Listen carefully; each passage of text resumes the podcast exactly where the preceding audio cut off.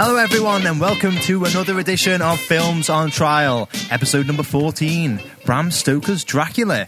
I'm Gav. I'm Joel. I'm Alex. I'm Dave. Basically, we are four lads from Liverpool who like to sit around and bitch about films. You could say we're the orchestral reviewers in the dark.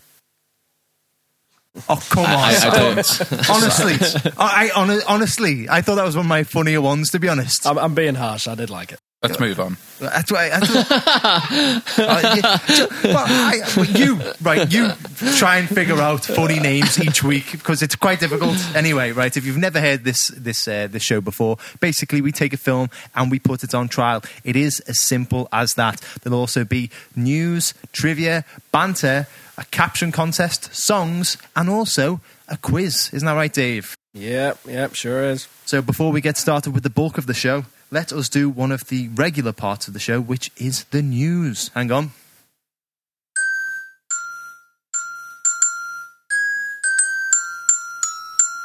Yeah, that's good actually. Nice. Right?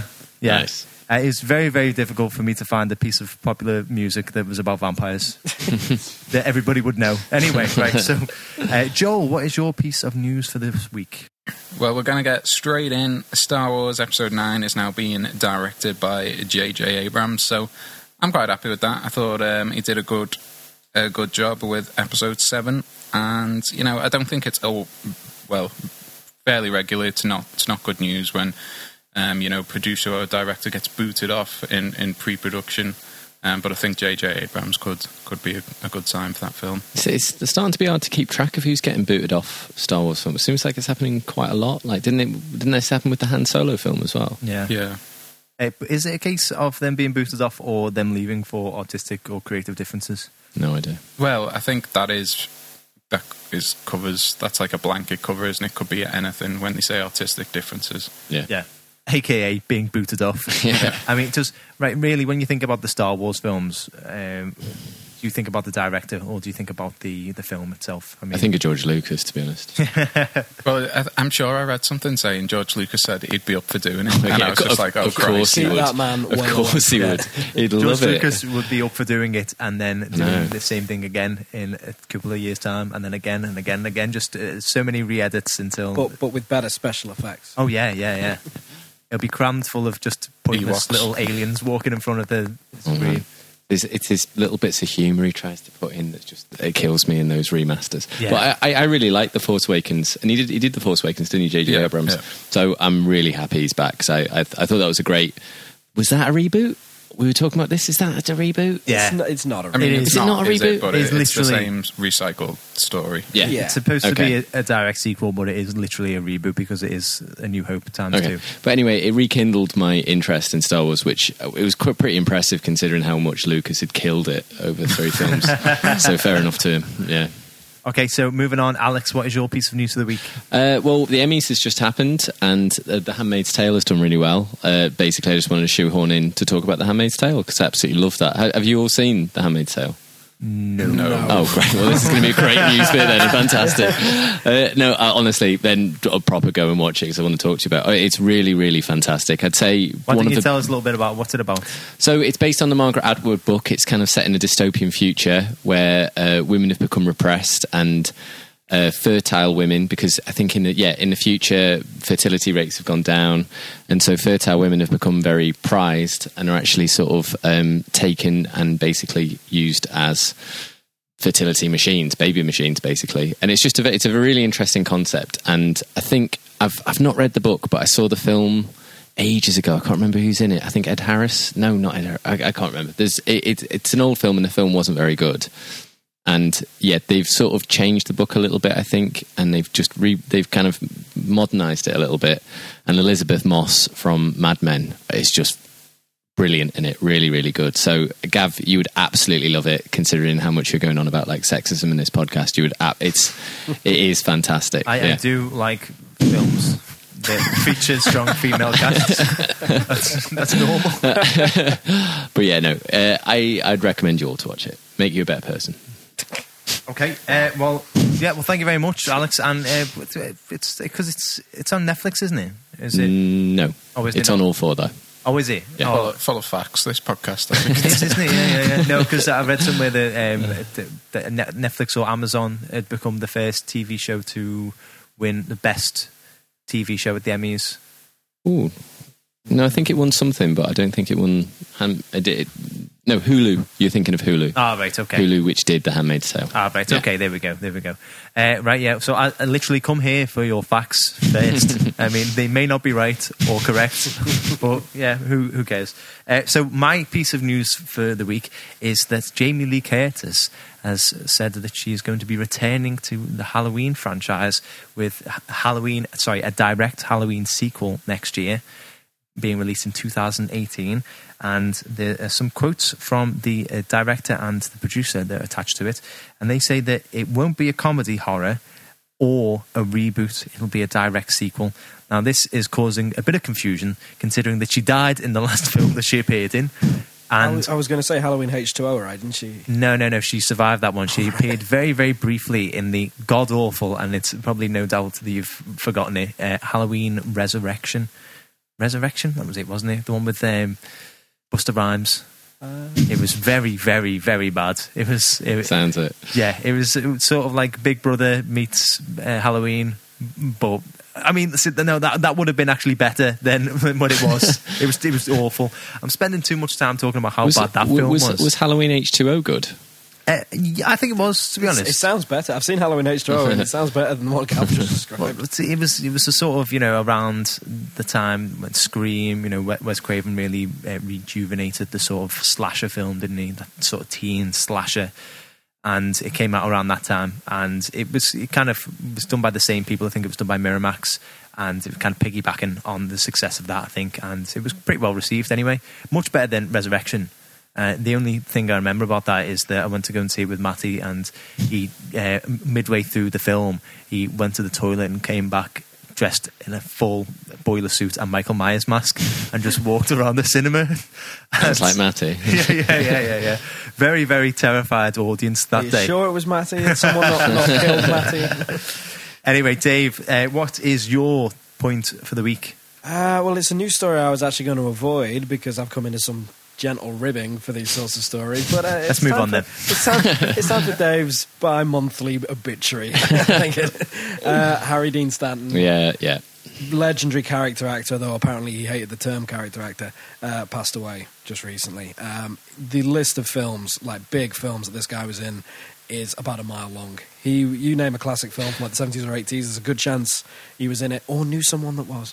Yeah. Yeah, reading the obituary, I was actually surprised at how much I'd forgotten he was in. Mhm. It like the little bit parts he brings to like he's in the Green Mile, isn't he? Yep. He Yeah. just yeah, he just put us in these nice Yeah. little bit He was parts. in the Green Mile. He was in Godfather Part Two. A lot Yeah. of people forget he was in I Yeah, that. I forgot he was yeah. in that. as Yeah, well. Pretty in Pink, Alien, of course, being one of his most famous. Pink, He was, he he? was Molly Ringwald's dad in Pretty in Pink.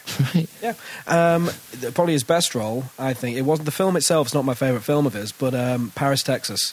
Oh yeah, if, yeah. if no one's seen that, you should really check it out. His performance is incredible. The film itself, not the best, but his performance is amazing. He could have been a leading actor. It just goes to show you. Yeah. Yeah, definitely. Why why do you think he wasn't? Just didn't get offered the roles or Um, to be blunt, I don't think he had the looks for leading man in Hollywood. Yeah. When he was starting out, Yeah. he was starting out in the 1960s. I think Cool Hand Luke was one of the first films he did. And he Cool Hand Luke, was he in that? Yeah, he was in that as well. He did not have the required Oh, yeah. looks to make it big in Hollywood, I don't think. And unfortunately, that's why he got relegated to character actor status. And it's also why he hated the term character actor. Fair enough. To be honest, I mean, he has been well. He was immensely successful as a character actor, and would he have been that successful if he was Mm. Hollywood's good looking? You know, he, he might have gone into the thing of you, you work on your looks until they start fading, and then move into terrible comedies. Mm. Uh, Yeah, and- but with this, he's always, always had that sort of Cult, almost cult status. yeah, yeah, yeah. He's been able to pick up any role he wants, basically, in a film or a TV show. Yeah, well, the BBC tagline when he died did say cult actor Harry Yeah. Dean Stanton Yeah, passes yeah. away age 91. And just to finish on uh, a quote from Roger Ebert, the who I regard as one of the best film critics ever to have lived, said, if you see Harry Dean Stanton or M. Emmett Walsh in a supporting cast role, you know the film is not never going to be all that bad. Right, yeah. So I think that's high praise from uh, from Roger Ebert there. Yeah. Okay. Well, thank you very much, everyone, for the news.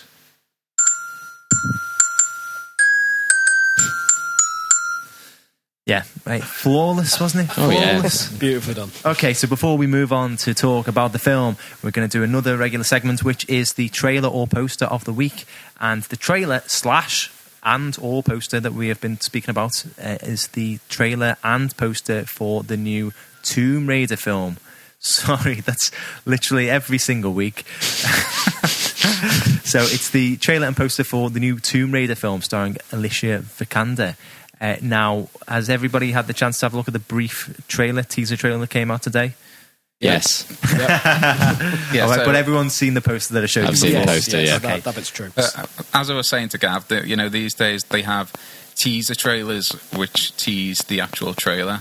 Which is it? Really? What? It's a teaser trailer it's for a a trailer. teaser trailer that says trailer coming tomorrow. That's that's what it is. Wow. It's like a 10 second thing. But, but that's getting off topic. You know, I'm a I like Tomb Raider. Like it's probably one of the n- most nostalgic kind of computer games. Probably paired with Resident Evil from my childhood, like ever. Like Tomb Raider one and two, I can remember just pumping plenty of hours into. Show- show- shows how well rounded you are as a, as a man now. well, well, I was just about to say there was, there was this cheat.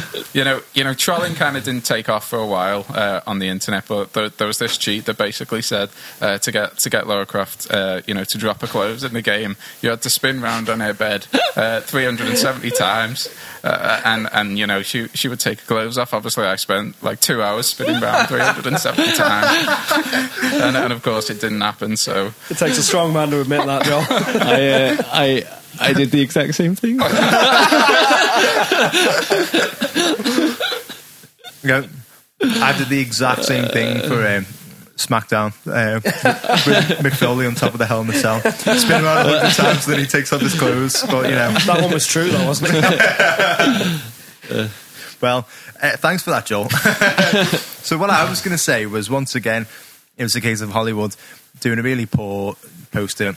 This might be the teaser poster. I don't even know if that's a thing, but basically shows the typical strong woman in an action film pose, which is you can't you can't just have them. You know, say if you think about some of the most iconic action adventure posters of all time, think about you know your Indiana Joneses, think about your Star Wars, and then you look at this. It's just a, a, a Uh, you know Lara Croft is stood with her back to the camera, and she's looking over her shoulder. So.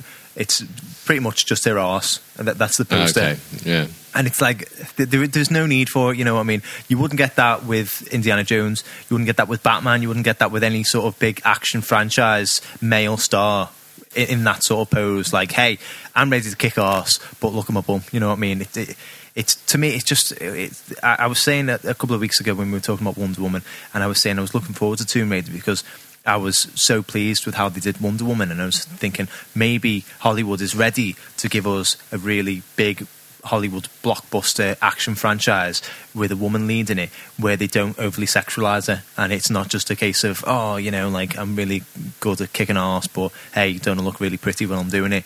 I think it was just a case of yeah, just a female Indiana Jones. Doesn't matter about gender; it's she can kick ass, and that's that. But All right, I'm just going to do devil's advocate here. Couldn't she be both though?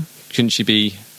You know what I mean? Couldn't she be beautiful and kick ass? yeah, but the, the Wonder Woman did that. You know what I mean? It, it didn't kind of. Yeah, but she was pretty skimpy. What she was yeah, wearing. I mean, let's Yeah, not but the thing- it, it is a highly kind of secularized character. Yeah, but, but but with with Wonder Woman, the direction of that is it wasn't. Say if you if you watch the Avengers or you watch uh, Catwoman or um, Elektra, you know these are kind of films with female strong female characters in. Yeah. But a lot of the action is kind of if there's always that zoom zooming camera that starts on their feet and zooms up. You know what I Mm, mean? yeah. And you always get the arse shot. Yeah, and you yeah. always get the tit shot in. You know what I mean? It, like, Yeah, look, yeah. hey, look at their body in this really skimpy sort of leather combo, and that's always. you always don't the really way. get it with Indiana Jones, where it like Exactly. just focuses on his bulge for like, two- Exactly. like, like ten seconds. Yeah. No, it's true. But, but you do get that with Batman.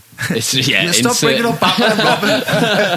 like, yeah, but uh, yeah, you don't you don't get that with Indiana Jones. You don't get that with Batman, and you didn't get that with Wonder Woman. It wasn't a case, you know. It was just her kicking ass, and whether she was attractive or not, as she was saying, didn't really matter because it was it was all about because people don't say, "Oh, I don't want to watch Indiana Jones because that Harrison Ford isn't good looking." You know what I mean? He was attractive and he kicked ass, but it wasn't like a thing is of him being it- attractive. But is it just the pose? Is it just the fact that like the Is it just the pose that kind of you, you don't like? Well, yeah, well, yeah. if she was like faced, Yeah, yeah. If she was, I mean, even the Angelina Jolie one, uh, you know, that, that I can remember, it was just her sort of facing camera. Yeah, it was. But to be honest, I was at the cinema at the weekend, and I walked past the one of the cinematic posters for Thor Ragnarok. Yeah. Chris Hemsworth is doing almost the exact same pose. Apart from he's looking in the other direction, but he's doing the same thing, kind of back to the camera, just looking over his shoulder, sort of thing. Chris, exactly. Chris Hemsworth doing the exact same thing. If it weren't for the cape, Chris Hemsworth's arse would be a big focal point of that. True. I mean, maybe we could have given Lara Croft a cape. Maybe that's where they went wrong. But Th- that, that's what's missing in this poster, basically a cape. Uh, yeah, okay. So, it, but uh, I'm still sort of, you know, no, I know what you mean. I do. It I do. is- yeah, it is just Uh, a yeah. poster, though. You are reading into it a, li- a little. well, that's what bit I'm too hoping. I'm much. hoping that I'm reading into it too much, and that the film will actually be good. Yes. Yeah. But you know, I'm still very, very apprehensive about it. I'd be surprised if he went down a road of over sexualizing the character. I don't think they would do that now. I think they'd be quite sensitive to it. We'd hope so, anyway. Yeah. I see. I, I, I, I yeah. I think things are getting better, but you know, I'm always always ready to be proved wrong as well. But I, I don't think they'll go too far down that road on it. Hopefully not. Uh, okay, so thank you very much, everyone, for discussing the trailer and poster of the week. Now we're going to move on to the bulk of the show, which is films on trial. So this week we are reviewing Dracula, and I've uh, uh, I prepared a little song for this one. So basically, someone said the other day, "Why don't you do those little Biffy songs about the films anymore?" And I was like, I had to, I had to These remember. little Biffy songs. So, uh, so here we go. Um, you ready for this one? It's a good one, Dave. You'll like this. Dra, dra, Dracula comes from Transylvania. He is a bat who really was gone.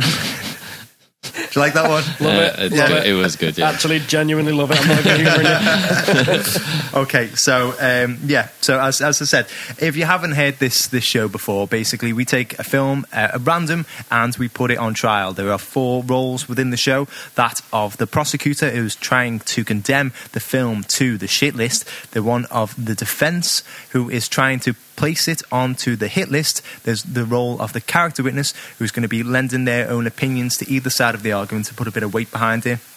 And then the most important role in the show is that of the judge, who is supposed to be impartial and base their opinion on the arguments that are put forward to them and not their own views. Okay, so that's that's basically it in a nutshell. Just to say as well that all the roles are completely randomized each week, so it may be a case that somebody is defending a film that they absolutely hate or prosecuting a film that they absolutely love. So as I said before, this week's film is Dracula. So let me give you a bit of a brief overview here. Ahem.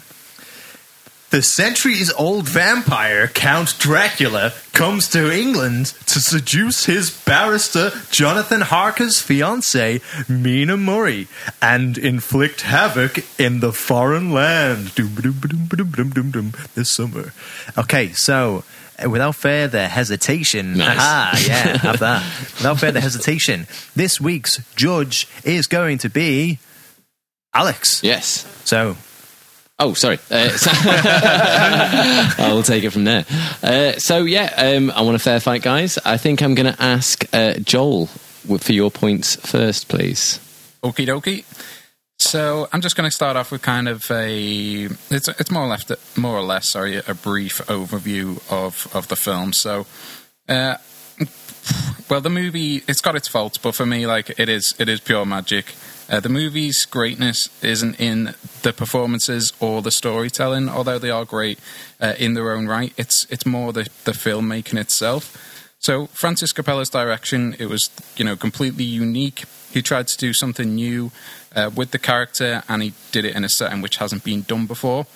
So the book, you know, I'm not a big uh, reader of books myself, to be honest, but I do have Bram Stoker's Dracula. I was always kind of into gothic horror and all that type of stuff when I when I was younger.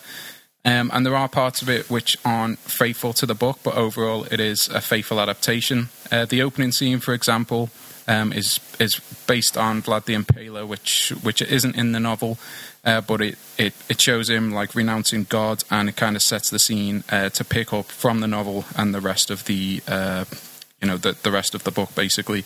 In terms of the visuals, there is like this quote in the book. Um, I can't remember like the exact line, but it basically says uh, when Dracula's kind of introduced, there's not like a speck of color on him, and you just kind of imagine this, uh, kind of like a black figure, you know, pale, uh, pale skin, like black, jet black hair, and all that type of stuff. And then, of course, when you see Gary Oldman in the film. He's got like a, a bright red cloak on. He's got like a, a, hairstyle which looks like a bum on his head. um, Good old bum head. um, but you know I, I, that might be like a strange kind of opening statement, but it's it's a breakaway from the traditional imagery that we've been used to over the years. You know, in terms of how we've been. Um, you know how Dracula's been portrayed. So a, a, significant amount of the budget actually went on the costumes, and this was to showcase the actors and the characters, uh, obviously in the film, and it really shows, you know, transports the audience into that time period. It shows uh, the the setting where all. Sorry, the settings for the shoots were all shot in studio, so very, very little was actually um, shot in location. Uh, and the reason for that was was because he was obsessed with the old school methods of filmmakings, and he wanted to kind of simulate how things would have looked and how things would have been done at the actual time of the novel. So he w- kind of wants wants to transport you, sorry, into uh, you know the actual time setting of of that film, and I think it, it really really shows in this film. So the visual effects, obviously, that go along with that you know, they're absolutely outstanding for its time, especially when you realise none of it is, is computer generated. There's only one single post production effect in the entire film, and it's in the end credits. So it's mostly all in camera work, it's project, projection, sorry, multiple exposures, use techniques from the early history of cinema, and it stands up really, really well today. You know, when you're watching the film, never do you really look at it and think, "Oh, that is absolutely terrible." There are a few little bits and bobs, but obviously you can uh, you can forgive those because it, it, really does stand the test of time. I think you know it's fair to say it's probably within like the top ten uh, visually stunning films of of that you know '90s generation, and especially when it was 1992. You know that that really kind of shows how well it was done. Uh, one example for me that I really thought was, was great, especially when you consider, as I say, there are no kind of uh, you know CGI effects in this film, is where Jonathan is kind of uh, he's just met the count and he's explaining uh, his fiance who he's going to marry, who is Mina, and then in the background, you know, the the shadow of Dracula is actually strangling uh, Jonathan, while obviously the uh, the rest of the conversation is going on in the foreground. And as I say, if you think that there's no CGI involved, it really just kind of show how how impressive like the filmmaking and, and all that type of stuff is. Um, so the the score and the soundtrack, you know, it, it's great. The fact that it's uh, almost like a love story. It's got this attractive, moving kind of melody to it when the when the main characters are on screen, and it kind of really gives weight to those scenes. Uh, the the rest of it, the classic gothic opera, you know, it's so good that it's used in kind of several films a day. It's been used in the Mummy trilogy, What What Lies Beneath, uh, Demolition Man, Pirates of the Caribbean, and I just want to kind of finish uh, this uh, kind of opening statement with uh, the Oscars. So it won Best Costume Design, it won Best Sound Editing, Best Makeup, and it was nominated as well for Best Set Direction. So, like I said before, like there were bits that weren't faithful, but overall it was a very faithful adaptation. I've read the book, and overall, you know, compared to compared to the other Dracula stories, um, it is a it, is a faithful adaptation. There are inconsistent moments, but Coppola actually let the actors add their own take to it. He let them ad lib, and it, the film actually goes to a great effort to explain the plot. It shows characters often writing in the journals, which is basically uh, how it happens in the book. It's told from different character perspectives uh, of those characters, kind of writing in their journals, kind of what they're seeing, what they're feeling, uh, and that's, as I say, kind of how the how the story is told, how it unfolds, and it really kind of blends well with the with the narrative structure of the film. And it's the only Dracula film which strictly adheres to the original story. Um, so I think I'll leave that first argument there. Okay, thank you very much, Joel. Uh, Dave, I'm going to give you an opportunity for a rebuttal if you would like to. Yeah, and I'm going to incorporate my first argument as well. That okay. first argument being this is not a faithful adaptation. Wow, you're just going to go straight against. I'm going to go straight in there with okay. this one. And the thing is, the reason why that's a problem, people would argue, oh yeah, it doesn't have to be a faithful adaptation. It doesn't impact your enjoyment of the film. This film set out to be the most faithful adaptation. This is what it strived for. The very title, Bram Stoker's Dracula, shows that this is striving to be the most faithful adaptation of the book, and it's just as wrong as anything that, pre- that uh, came before it. Okay, Joel talks about the narrative tool. And although, yeah, that works, every aspect of the book, for those that haven't read it, it does come out in journals, in newspaper articles, in letters, in telegrams. That's how the narrative is told. And that is where it, it went, it uh, did a really good job with that. But the plot structure, although it's right in the book and the characters are placed where they should be, the characterization is completely wrong. And the big one is Dracula. They did not get Dracula right at all. They completely departed from Bram Stoker's Dracula to make this love story, which has got nothing to do with the book whatsoever. Joel mentions uh, Dracula's appearance which is completely wrong. In the book, he's described as a tall, pale man, completely clean shaven, but for a long white mustache and wearing uh, completely black. Now, as Joel said, Gary Oldman is wearing this ridiculous looking robe.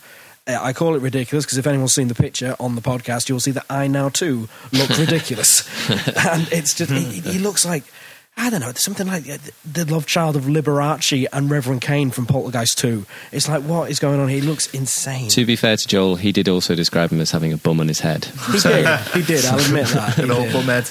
yeah, so it won. It won the uh, Oscar for costume, which you can tell by the costume they're particularly outlandish. I don't think they're very accurate. They don't transport you into that period. They are very inaccurate, very outlandish, going from what is obvious, such as Gary Oldman's costume, to something quite subtle, like Gary Oldman having purple sunglasses in his scenes on the streets of Victorian London. Again, that that does not that's not very period accurate. I have to say, and I don't think it is to showcase the actors. I think it's to distract you from the actors. But we'll get onto that more in the second point. Uh, the other special effects that they got was hair and makeup. Makeup good for the creature effects, which aren't necessary in the book. It's, it became more of a creature feature than it did a gothic horror. Um, and I'm sorry, have you seen Keanu Reeves' hair towards the end of the film? In the book, it's described as Jonathan Harker's hair going grey from shock, and Keanu Reeves' hair towards the end of the film looks horrific. It's like they just put talcum powder through his hair, and I'd like to think that the Hollywood special effects team or makeup team can do more than that. To be honest with you, special effects. Joel says they don't use any special effects apart from towards the end of the film. I distinctly remember Gary Oldman's eyes looking down at the train carriage as it goes past. Unless Gary Oldman's eyes were genuinely in the sky, I think that's a special effect they used there. I remember blue fire, really naff looking blue fire at the gates of Dracula's castle and then shooting off into the sky just before the final battle with him again. I mean, it's, it's I Just just to butt in, it, it's actually not. So so what they did was they filmed it once and then they reimposed it. So you've got the film and then you film again blue fire or eyes in the background. I still think it's a special effect. Google it, Dave. But I guess, I guess I guess what you're disagreeing is is like Joel saying it's not What a post- constitutes a special It's not effect? a post production special effect. It was done within. So it's not a digital, Not a digital it's enhanced special right. effect, Okay, I'll give him that one. I'll give him that one. They were genuinely Gary Oldman's eyes in the sky, but I do think there is some CGI, and it's not particularly well done. I don't, either, you didn't have think say. it was Gary Oldman's massive eyes in the sky, did you, You- Joel? well, you never know. I just I just want to be clear on this point. Yeah, but what they were going for there is they were substituting the moon with uh, Gary Oldman's big bum head. Sorry. Continue, Dave, please. Okay, so my big problem, like I was saying, now that I've rebuttal, uh, had a rebuttal at some of Joel's points, it's the adaptation itself, and it is not faithful at all. I looked into this, and the reason why this is such a big point, like I say, all the publicity, the very title of the film, all lend itself to being the most faithful adaptation of Dracula, and it fails because of this love story, because of the way they personify Dracula in the novel. He is a monster. He is a predator. There is no love story between him and Mina, and it does have a factor on this film because it means that it doesn't make sense. Quite simply, it's like you uh, the, the love story. He loses his wife at the start and renounces God. All well and good. There's this scene where the brides of Dracula uh, attack Keanu Reeves in one of the bedrooms. Gary Oldman's character comes in, Dracula comes in, throws them off, says, Get away from him, he's mine. This happens in the book, and they turn around to him and say, What do you know about it? You've never loved. That's taken out of the book. That is dialogue taken exactly out of the book. And I'm sorry, it does not work in this film because he has loved. That's the point of this film. He has loved. He had a love and he lost it. It's just like, what do you mean I've never loved? Have you seen the roof of my chapel? Have you not seen the portrait of me and my wife up there? It does not make sense. It's and, and it's things like that. There's also the fact that he's supposed to be so in love with Mina, who he considers to be the reincarnation of his wife. None of this is in the novel, by the way. This does not work either because what is true to the novel is when he comes to, to England, he preys on Lucy, who is Mina's best friend. Why is he making a beeline for Lucy if he's so obsessed with Mina? This storyline does not make sense anymore. It falls apart at the seams. He even in this film has sex with Lucy on a bench while as kind of some kind of half dog hybrid. This is not in the book either. In the book, Lucy is sleepwalking. She goes up to the Whitby Abbey. Mina follows her and she sees her lying on a bench with a shadow looming over her around her neck, seemingly of what emerges to be biting her. There is nothing about having sex with a half man, half dog hybrid. And why would he do that if the whole thing is he's in love with Mina? This just does not make sense. It does not gel. They've tried to take dialogue out of the book. And they do that quite well in certain points, but they've forgotten about how it impacts on the changes that they have made. It's like they've forgotten their own changes, and it just falls short. Uh, there's other little bits like the scenes that they add in there's a scene where um, Dracula and Mina go to uh, the London uh, sideshow, Victorian sideshow, and he and she encounters a wolf. In the novel, Dracula is the wolf. He tra- transforms into a dog, but then him and the dog are there separately together and it just when lucy is then attacked by a wolf in her bed which is meant to be him in the novel it again doesn't make sense. Like is that him as a dog or is that the wolf thing that they saw in the victorian sideshow that clearly isn't him? You lose a lot of points from the novel. It just doesn't work and the subtlety the beauty of this gothic novel with things like one of my favourite bits I just want to talk about was the uh, the scene on the Demeter. That's the ship that runs aground in Whitby, which is carrying Dracula. In the novel, it's brilliantly done. It's uh, all from the captain's perspective in his captain's log, and then it covers uh, as he's talking about all these sinister goings on, a figure being seen on deck, people going missing, and then it comes to uh, when the ship runs aground. It's a newspaper reporting of the, of the guys that went on board first of all, and they find the captain, the only body on the ship, lashed to the wheel. It's incredibly sinister, incredibly. It's that gothic horror. You know, it's subtle. In this film, in this adaptation, you get no subtlety whatsoever. You see blood splashing across the sails, you see a dog running across deck, people screaming. All the subtlety is gone, and it doesn't become a gothic uh, story anymore. It becomes another slasher, and it loses all of its mystique. Okay, thank you, Dave. So, Gav, you've got a bit of a hard job this week, I think, as character witness, because we've got two very different. Joel saying that, um, you know, the visual effects very old school, and also that it was quite faithful to the book. He felt, and Dave actually saying that he felt the absolute opposite. He went completely away from the book and started bringing in things that jarred. What was your take on this as you're watching? Yeah, thank you very much for that, guys. This is a very, very hard job, made even harder by, uh, by your arguments there. Um, so, yeah, I'm kind of on the fence, but with my legs swung over to Dave's side of the garden. I think I've got the image. You've got the image there. Yeah. okay, so uh, I, I I did, as Joel said, really liked how traditional it looked. Uh, so Coppola had used some very traditional film making techniques. It was all, as Joel said, done on um, on within, a stage. There was very little locations used, and if that's true, then some of the set pieces were absolutely fantastic. Like you know, uh, Dracula's mansion, all the scenes in uh, London as well. I think if that's all done within a sound stage, that is pretty impressive. I'd say the special effects as well and the costumes were absolutely brilliant. I think you know Gary Oldman throughout it. Uh, you know when we were first introduced to him, as Joel said, you know although that wasn't faithful to the book, I'd still say that that's probably one of the most iconic adaptations of Dracula or uh, the introduction of a vampire that you've ever seen on on screen. Uh, I'd also say agree with Joel as well when he spoke about the soundtrack. I thought the soundtrack was absolutely amazing. Very sort of gothic horror sounds which fit so well with the film. I think if you would have had any other sound, it wouldn't have sounded uh, as good or wouldn't have looked as sleek. Uh, but I will agree with Dave that the story itself isn't faithful to the book at all. And also, when Dave spoke about visual effects as well, I definitely remember Gary Oldman's big bum head being in the uh, in the sky as Keanu Reeves was making his way to Transylvania. Uh, there were some really ropey special effects at the beginning, which I think do not stand up to this day. However, there were some other scenes as well that used uh, special effects, which I thought was pretty good. So like at the very first scene when he's in the chapel and he strikes the cross and all that blood pours out, I thought that was quite striking. And if that was to be done today, there's no doubt that that would have been CGI that was used.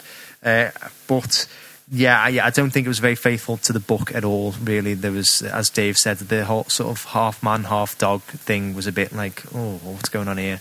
And yeah, the, the whole idea of him not being in love, but also being in love as well, and you know the whole uh, beginning where they kind of made him Vlad the Impaler and they made it like a love story instead. And then, as Dave says, he sees Winona Ryder and says, "Oh wow, she looks just like my dead wife. I'm going to go and go to London and marry her."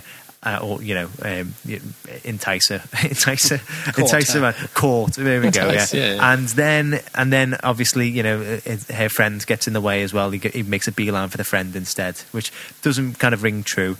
Uh, I suppose you could say that he's, you know, quite animalistic, but it was quite calculated the way he was doing it. It wasn't sort of like on impulse where, oh, I need to get some blood right away, so I'm going to kind of um, seduce this woman. It was just a case of he was just doing it because he wanted to. Uh, so yeah, so a bit on the fence there. Don't know if I added much, to be honest. Um, but yeah, sorry, sorry guys. okay, uh, right. Thank you very much, Gav. I'm now going to pass it over to Dave's prosecution for your point now, please. Uh, that was kind of a point we were sharing there. So you sharing that point? We're yeah. sharing that point. We're sharing our second one as well. okay, actually. sorry. Brilliant. Okay, well, I'll let you go first then, Dave. Thank you. uh, second point I think we're both going to be discussing is cast and characters. So the characters and the characterization and the people who portray them. Do they do a good job? okay, let's go for the low hanging fruit first of all. Keanu Reeves. Someone Very, very low. Very low Like hanging fruit. off the ground. Pretty much already rotting on the ground, I think, this one. Okay, there's no two ways about it. Keanu Reeves is terrible in this film. So much so people have said he ruined what could have been a great film. He is that bad, and he is pretty atrocious. And it's not just the accent. His accent is terrible. He cannot do a British accent. I'm sorry, but he cannot. His acting as well is appalling. A, there's a, there's a bit where they're going across the top of a cliff top. He's in a carriage, and he has no. He looks over the end and he sees like these rocks falling away. He's about two foot away from this massive drop. No reaction. Just goes back into the into the cabin, looking slightly concerned, maybe, or just mystified, or hungry. I don't know what the look on his face was. Um, there's no response either to this demonic driver that pulls up next to him either. That's also inaccurate in uh, from the book. It's like this this driver pulls a stagecoach driver. It growls. It's got this long arm with claws. You can't see its face. It doesn't speak. Not like in the book where the driver is actually Dracula himself, and he does speak to him. There's some charm there, although he's sinister. You can think, oh, okay, yeah, I- I might get into a carriage here with this guy. Keanu Reeves' performance here with this demon uh, offering the drive in the Castle Dracula. It's just like his reaction should have been, well, that's a whole lot of nope right there. I'm not getting in that carriage. But no, nothing. Just gets on board without a, a second thought. And as terrible as he is, he's not the only offender in this film. Winona Ryder isn't terrible, but she's not that good either. I don't think she's good enough to hold down a role of this magnitude. Gary Oldman, give him his credit, although he hams it up, chews the scenery, sounds a bit like the Count from Sesame Street at points. He, he does a fair job, and he does the best he can do with the material available to him. Anthony Hopkins, similarly, uh, he goes from looking bored one moment to looking wild eyed and raving, neither of which are particularly accurate portrayals of Van Helsing. Um, you got Sadie Frost, who plays Lucy. Again, she's not very good in this role. I think this role was too big for her to take on. The characterization of Lucy's suitors in the books, these guys are the heroes. You're supposed to get behind them. They're good people. They're decent people. Cary Elwes is not very likable in this role at all. He becomes across as kind of a snob, like he doesn't really care about Lucy. She was just a prize to be won uh, from the other two suitors. In the book, that is not true. This is a guy you can get behind. He's distraught when Lucy is dying. You know, he breaks down in tears on the sofa. He's, he's a guy you can get behind. He's a hero. He's somebody you can empathize with. Not in this book. Not in this film. Sorry. Uh, Richard E. Grant, similarly as Jack Seward, another of the, of the suitors. There's a scene with Renfield, played by Tom Waits, where he seems to be egging on Renfield's insanity. You know, he's, a, he, this is supposed to be the doctor looking after this poor man with mental illness, and he's there talking. Renfield's talking about how he wants to get a, uh, a fly and speed it to feed it to a spider, and then get that spider and feed it to a swallow, and then he's asking for a kitten, so he can then feed the, uh, the swallow to the kitten, and then eat the kitten, so he gets the life force of all these creatures in one. And Richard E. Grant is like, "Oh yeah, you, why not a big cat? Would you like a big cat, Renfield?" It's like, "I would love a big cat." It's just like this is not helping this poor man's recovery. This is not what a responsible doctor should be doing, and it's taken right out of the book. And you're made to dislike the heroes. You feel more sympathy for Dracula for this predatory monster that Bram Stoker created than you do for the heroes of the book. And I think that is a, a, sh- uh, a bit short sighted of the film. Whereby this this is the bad guy, you can't get fully behind him because he's doing unspeakable things. He kills Lucy, he kills all these other people, he does these terrible things. You can't get behind him all the way, but it's asking you to get part way behind him and and stray away from your heroes. I think they would have been better off doing what Bram Stoker did in his novel, as I'm sure he would have wanted them to do in this adaptation, and get behind the heroes and see the bad guy for what he is, the bad guy. The characterization of these people is completely wrong, and the acting is lackluster at best. Hey, um, Joel, would you like to come back? Have you got some points about your cat, the casting characters of this film?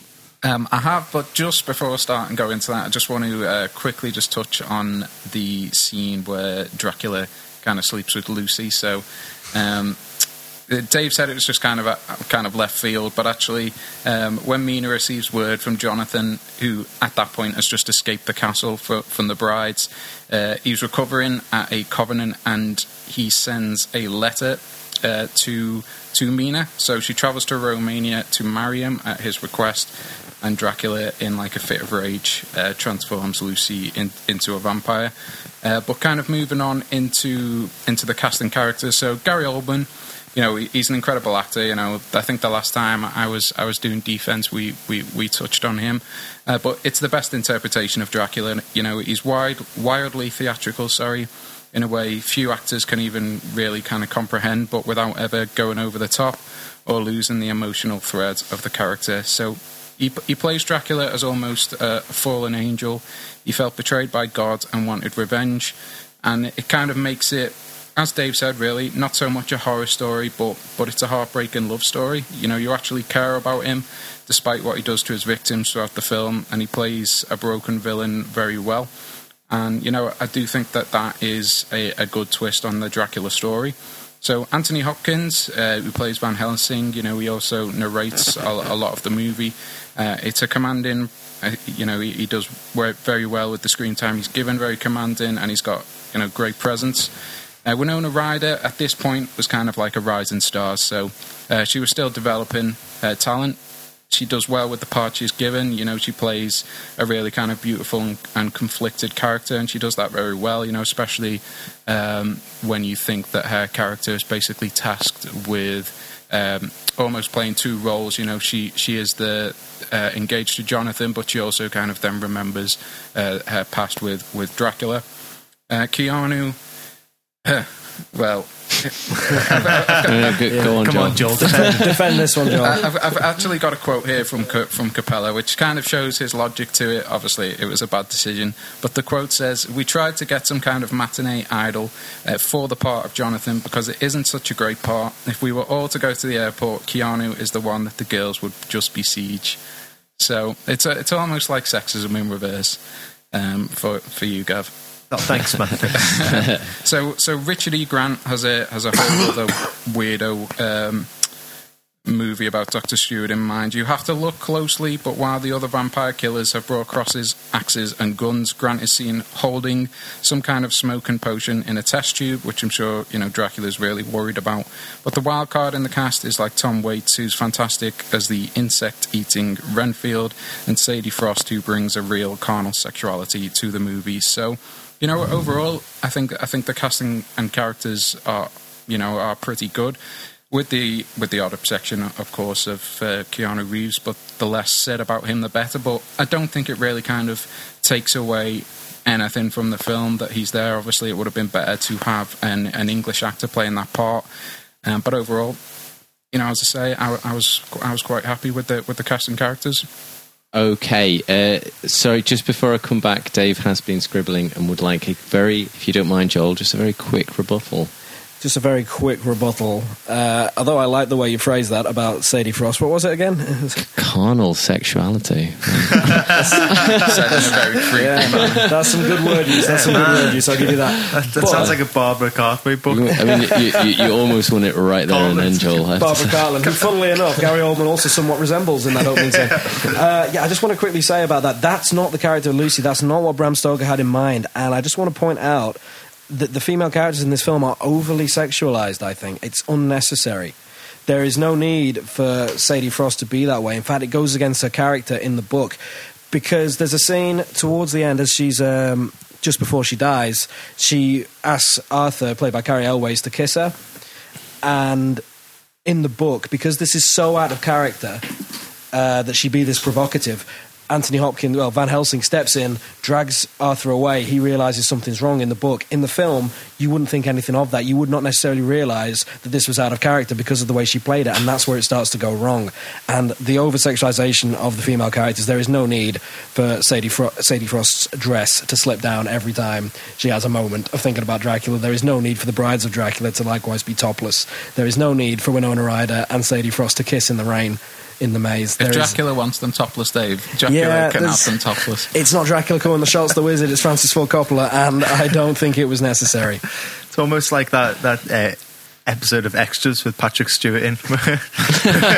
He's using mind control, to, but it's too late. I've already seen everything.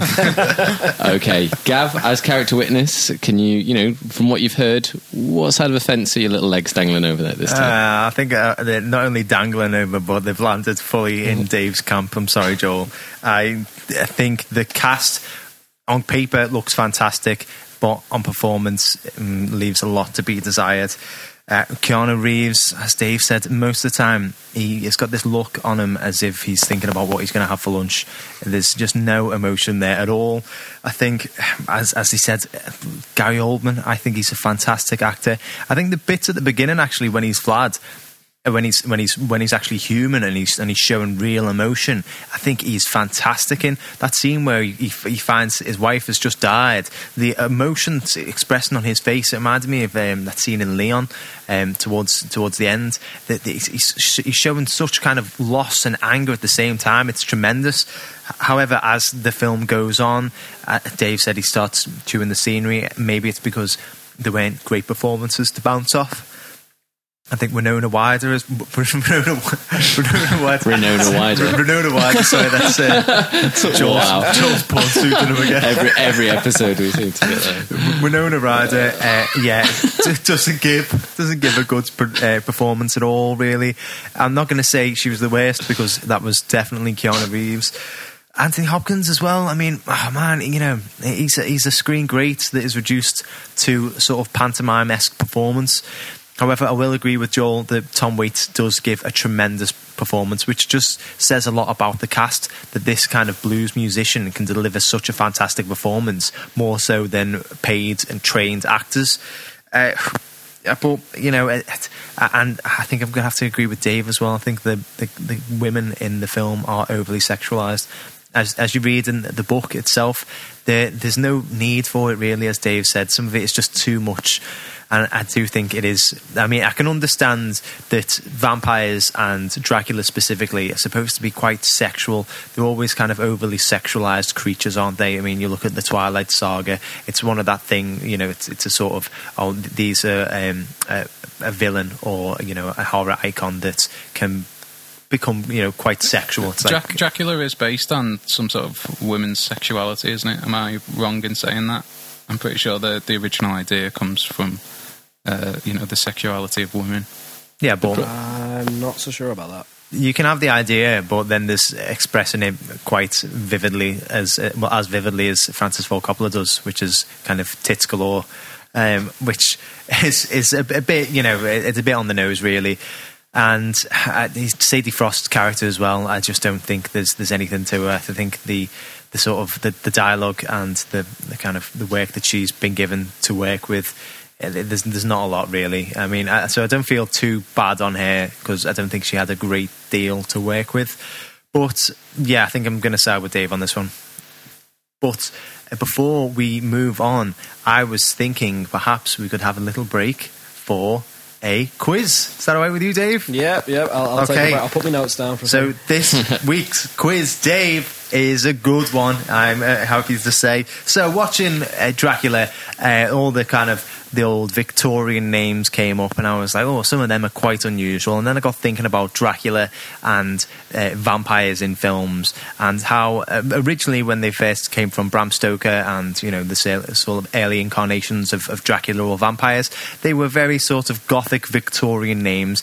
And as they've kind of progressed over the years to bring them to the modern day, they've kind of ended up sounding more like estate agents than anything else. So what I want Dave uh, to do here, and you guys as well, is to separate the movie vampires from the characters from Downton Abbey in a quiz that I like to call Chesty Stabby Downton Abbey.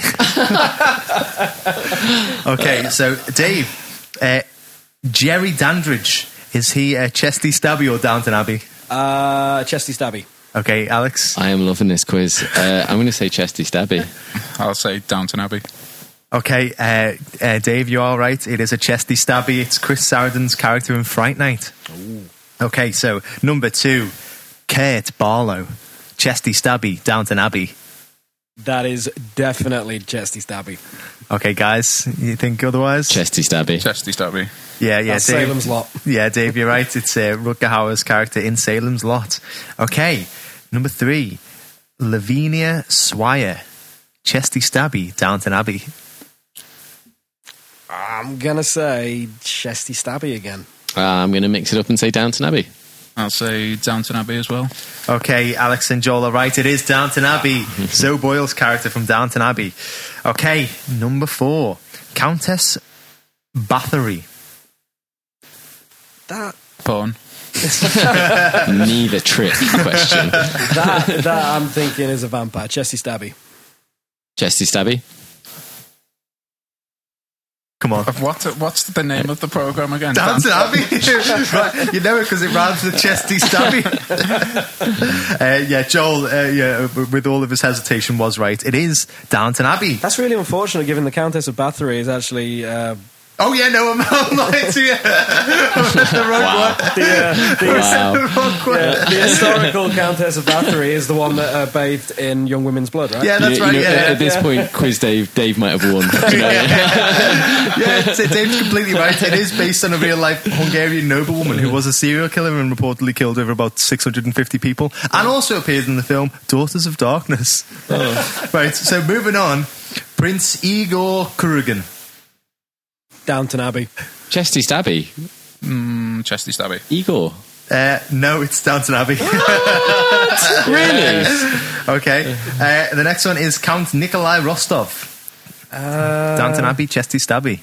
uh, you know what? I'm going to go Downton Abbey again. He's got that. He's, he's a character from War and Peace. Uh, Downton Abbey. Downton Abbey. Oh no, Chesty Stabby. No, Brucey, you were right the first time, man. It was uh, Downton Abbey and War and Peace. They, they took a couple of characters from War and Peace for some One, reason and oh, brought okay. them over. Okay, uh, Deacon Frost. Chesty Stabby. Yeah, Chesty Stabby. Yeah, I recognise the name. Chesty Stabby. That's Blade. Yeah, it's Blades. Well done, Dave. Okay, uh, and uh, two more. Here we go. Quick ones. Edward Dalton. Downton Abbey. Mm, Chesty Stabby. Downton Abbey. It is a chesty stabby. I'm sorry. It's our good old mate Ethan Hawke's character in Daybreakers. And the last one here is Simon Bricker. Downton Abbey. Downton Abbey. Chesty Stabby. Um, well, it's a guy that features in this film, actually, Richard E. Grant, but it was his character from Downton Abbey, I'm afraid. But uh, for actually uh, correcting me, the quiz master, I'm going to give this one to Dave. Oh, definitely. Congratulations, Well Dave. done, won, Dave. Quiz Dave. And uh, yeah, moving back to Alex. Okay, so uh, I think just to sort of, I think we're time to sort of round it up now. So I'm going to ask closing statements. I think I'm going to ask um, Joel. Are you happy to go first on closing statements? Yeah, I mean, this isn't so much a, closing statement, just a bit of trivia, just like what I was saying about, um, you know, the sexuality of women.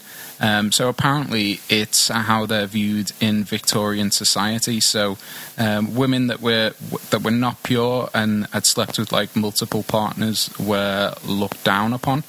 Um, and this is pretty much what the, the, the vampire women are meant to represent. So these th- three women a representation of the Victorian belief towards women of impurity, and it's why vampirism is linked to evil, and why Mina is apparently the um, you know sought after character because she is not um, somebody who sleeps around basically. So I knew I'd seen it somewhere, but that's basically uh, where it comes from.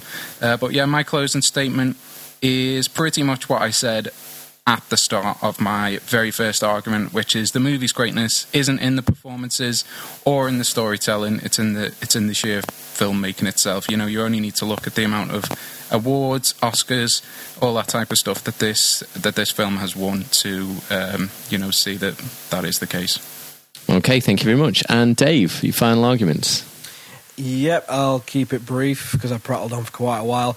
This film sets itself out to be the most faithful adaptation of Bram Stoker's Dracula in name, in publicity, everything, and it fails on every point. It is, in fact, one of the worst adaptations of Dracula.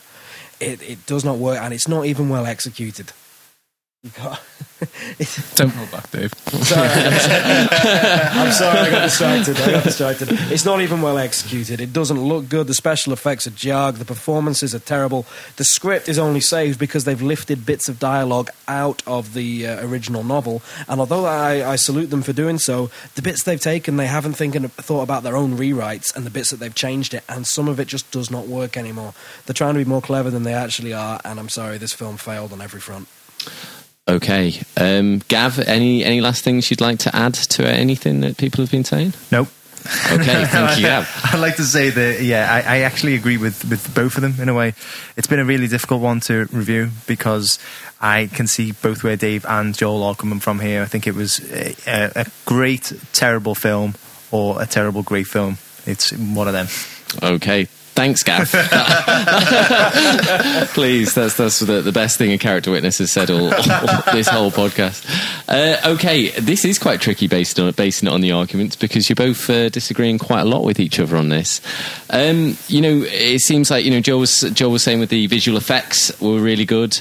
Uh, adds to the atmosphere. It's sort of a lavish production, which the Oscars recognised as well. Uh, Dave was saying actually the visual effects didn't really work and it wasn't faithful to the book and became sort of historically inaccurate and actually them adapting and changing the story sort of fucked with the sorry but maybe a bit too It's, it's all right. I, Well, I language, F-bombed last sorry. week. Don't Is that the about it. first F bomb we've ever said on the show? No, no, I I said it don't last week. so. Okay, fuck it. uh, the, the um, yeah, so the, them changing the story, see, sort of the love story didn't. You took the character of Dracula away from what Bram Stoker would have wanted. Uh, Dave also then pile drived into Keanu Reeves for quite a while. I enjoyed it. and uh, said he was terrible. And that actually, most of the performances weren't good, which Joel disagreed with. Joel said that Tom Waits were, uh, had a fantastic little cameo in it, and that Lucy had a carnal sexuality, which To be fair, I think we can all agree that we'd rather have Gary Oldman in the film with the accent than not in it without it. okay, so it's to be honest, this has been quite a tricky one listening to the arguments to to round up. Um, I'm going to be quick. It's going on the shit list. yeah, I I, uh, I have to say, um, Dave just had it for me. Uh, Joel came out swinging with the visual effects. I like the little, you know, the little to- like sort of small sets and stuff like You that. like the big bum head in the sky. like the big bum head in the sky. I like the the way it was sort of a toy town effect, you know, like the miniature effects. I like that. I felt it added to the atmosphere. But um, I mean, the acting from Keanu was so atrociously bad. It really took me out of the film. Uh, I didn't think Winona Ryder was good. I really didn't like Anthony Hopkins, to be honest. In it, I, th- I thought he was trying for that Oscar so hard. And uh, I think Dave's argument about storytelling was really strong as well, where he was saying that the character of Dracula and an awful lot of stuff didn't really make sense based on you know on on, on what was going on. So um, yeah, no, Joel had some good arguments, but I am afraid it's going to go on a shit list. Sorry, Joel. Just remember, I'm, I'm judging the Notebook. I know, I know you're there. I know. So uh, thank you very much, everyone. I think we're just going to do a quick run around the room to actually find what people's genuine uh, opinions were. So I think we're going to start. Alex, what, what was your genuine opinion about the film? Uh, I thought it started well, and then uh, to be honest, I, I, I didn't like it. Um, I, I thought it was interesting when it started off with the you know with the, the, the sort of the silhouettes throughout it, but I just thought it, it like became pretty absurd all the way. Like the story didn't make much sense, and I, I thought I just Keanu really torpedoed. The the film. Which, when, when I've looked it up, he he himself said he didn't do a very good performance, so no one thinks Keanu Reeves did a good job, including can Keanu you, Reeves. Can you imagine if he was adamant to this day that he delivered a He'd done good fantastic one. Oscar-worthy performance It's performance? true. There's nothing he could say. Okay, so Dave, you you were the one who actually got it placed on the shit list. But what is your genuine opinion about the film? Actually, I quite like it. I, actually, I genuinely actually do quite like it. It's it's not great, and it is a, a very poor adaptation. Those that say, "Oh, this is the most faithful adaptation of the novel," uh, that need to reread the novel or rewatch the film because it's not. It misses the mark. Uh, if you want to get a uh, a very accurate portrayal of the novel on screen, see Count Dracula, the 1977 BBC made-for-TV movie starring Louis Jourdan. That is the one you need to watch if you want to see an actual faithful representation of the novel. Uh, Listen up, but it's- people. but it's still your pen enjoyable and paper. all in all, although yeah, I, I didn't really lie, but it, it's still enjoyable. And Gary Oldman saves it. And I didn't want to make this concession while uh, before it had been judged. Tom Waits nails the British accent, and he's a blues musician. He's not a professional actor, and he does a better job than Keanu Reeves and Winona Ryder. You know what? Gary Oldman and Tom Waits nailed it. Yeah, should have just been the two of them just talking for an hour and a half. I would pay to see that. Okay, Joel, and what was your opinion on it?